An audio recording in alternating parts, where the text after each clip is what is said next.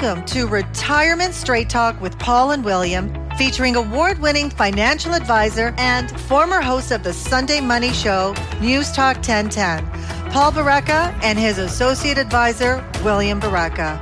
Creating and keeping wealth does not need to be complicated. Paul and William will cut through confusing and contradictory financial advice to give you the real facts to help you invest better and enjoy a worry free retirement. The views and opinions expressed in this video may not necessarily reflect those of IPC Securities Corporation. This podcast is for informational purposes only and should not be relied upon as a basis for investment decisions. Good day to everyone, and welcome to the edition number six of Retirement Straight Talk with Paul and William. I'm Paul, and the good looking fellow at the other end is William. And today we're talking about uh, a, a, something that's come up in the last six months that we haven't seen in a decade, and that is GIC rates, guaranteed investment certificates, that are actually not too bad. So, and, and you could see, Will, where individuals, you've been through a lousy year both stock markets have gone into a correction and bond markets have gone into a correction this year. And that's that's the first time I've seen that happen in my 32 long years in this business. People are looking naturally, you know, what can we do that's less volatile?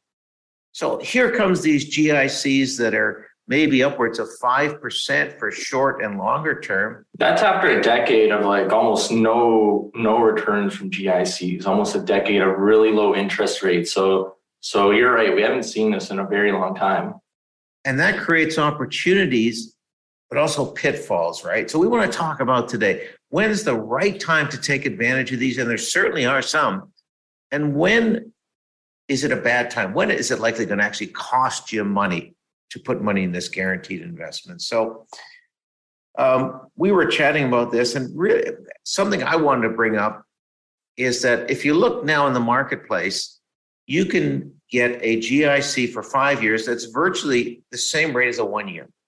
Now, that's not normal. Normally, in the old days, oh, I can say old because I'm an older guy. In the older days, as the GIC rate would be longer, the rate would be higher. So maybe if a one year was 5%, maybe a five year was 7%. That's not the case today.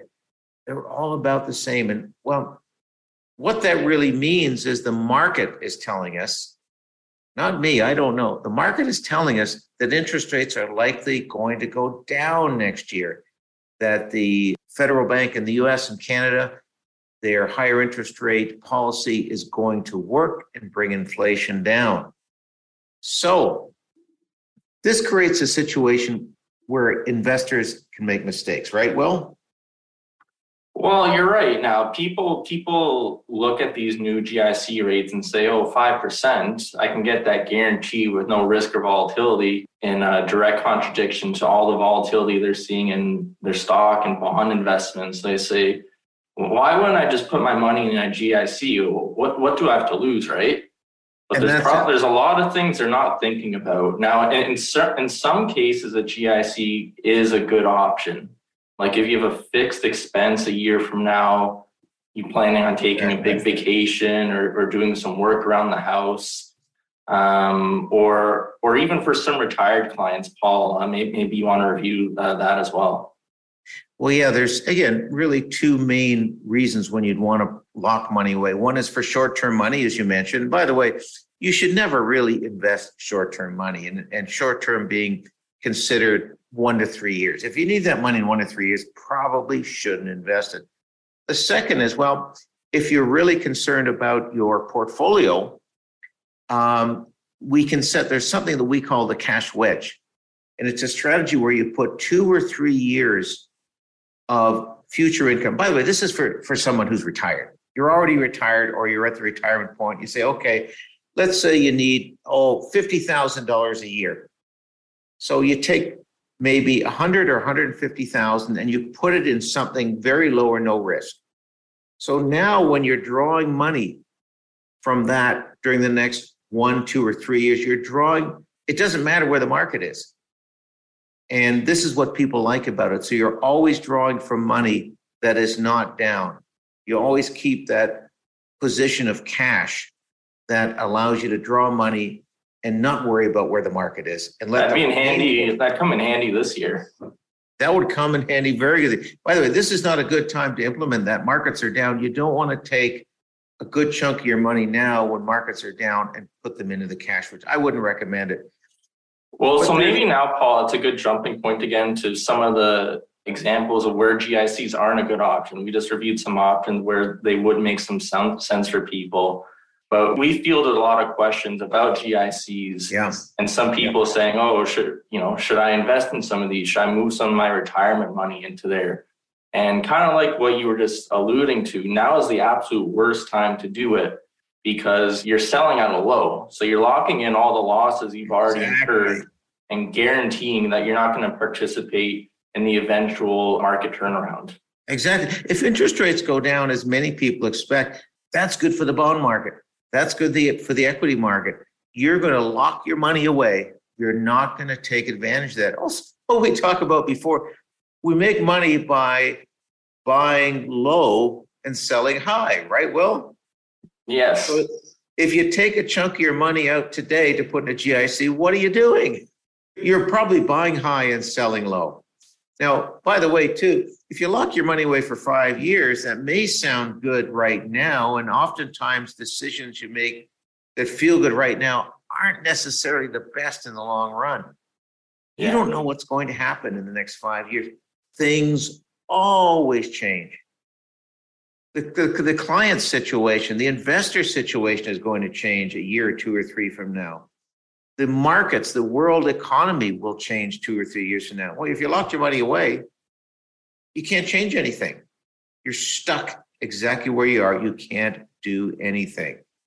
And one other thing I wanted to point out too about GICs, Paul, is like we've seen them all. Everyone's seen them. These big advertisements from bank or banks or whoever saying, you know, GIC five percent, and that sounds great, but you're not actually going to get that 5%. Right now, inflation in Canada is about 6.9%.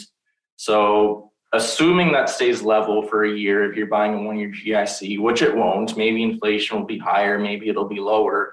But there's a good chance that the money you lock away now will have way less purchasing power when you're able to access it a year from now if you're buying a one year GIC. Exactly. And then on top of that, if you're if uh, if this is non-registered money, interest income from GICs, that's taxed at your highest marginal rate.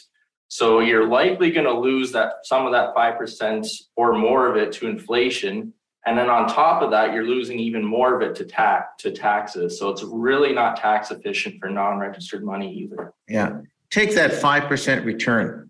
If you're in the fifty percent tax bracket, you're losing half of that. Your actual after tax return is two and a half percent. Well, if inflation is five or six or seven percent, you're guaranteed, you're guaranteed to lose money every single year. Now, there are many other options that we that we can utilize that can be utilized that can greatly reduce and defer that tax bite, and that makes sense. By the way, this comes back. Will there are two companies that do analysis of investor behavior. One is called Dalbar and the other one is called Morningstar. Every year they do a report. They say, okay, what did the average investor actually earn during the past year versus the investments that they own? What did they earn? Now, that's kind of a hard thing to noodle around, but every year they come up with the exact same conclusion. And well, you know what it is. Should I say it or should you say it? Uh, I know you love this example, Paul, so I'll oh, let you run with it. Well, every year, the average investor earns less than the investments they own every single year, and usually by a, um, an average 2%, sometimes more. In a bad year, it's more. In a good year, it's less, but a couple of percent every year. Now, why is that the case? And both Morningstar and Dalbar come to the same conclusion. It's because investors buy and sell at the wrong time. So that's the investor right now who's going to sell at a relatively low point in their portfolio, lock their money in at what seems like a good rate right now. But is that going to be a good rate in a year if if equities and bonds have a rally year next year, the year after? they're going to look at getting returned far less than the market. And that's what hinders their long term return. And that's what Dalbar and Morningstar conclude every single year. Okay, good stuff, Paul. Let's wrap it up for today. Uh, just to quickly summarize, uh, GICs can be a good option for a fixed short-term expense, or as perhaps as a way to uh, hedge some of the volatility in your uh, in your short-term retirement income needs. Not a good idea in terms of shifting uh, all or a great portion of your retirement portfolio over, especially right now when you'd be uh, selling low. All depends on your risk profile, and everyone's different. So, thanks to everyone for listening. Uh, please uh, rate and subscribe to us on, on your favorite platform. This podcast was brought to you by West End Wealth Planning, an award winning wealth planning practice catering to small and medium sized business owners and to those looking to create a worry free retirement for themselves and their families. To learn more, go to westendwealth.com. Don't forget to rate this podcast and subscribe to Retirement Straight Talk with Paul and William by going to Apple Podcasts Spotify, or wherever you find your podcasts.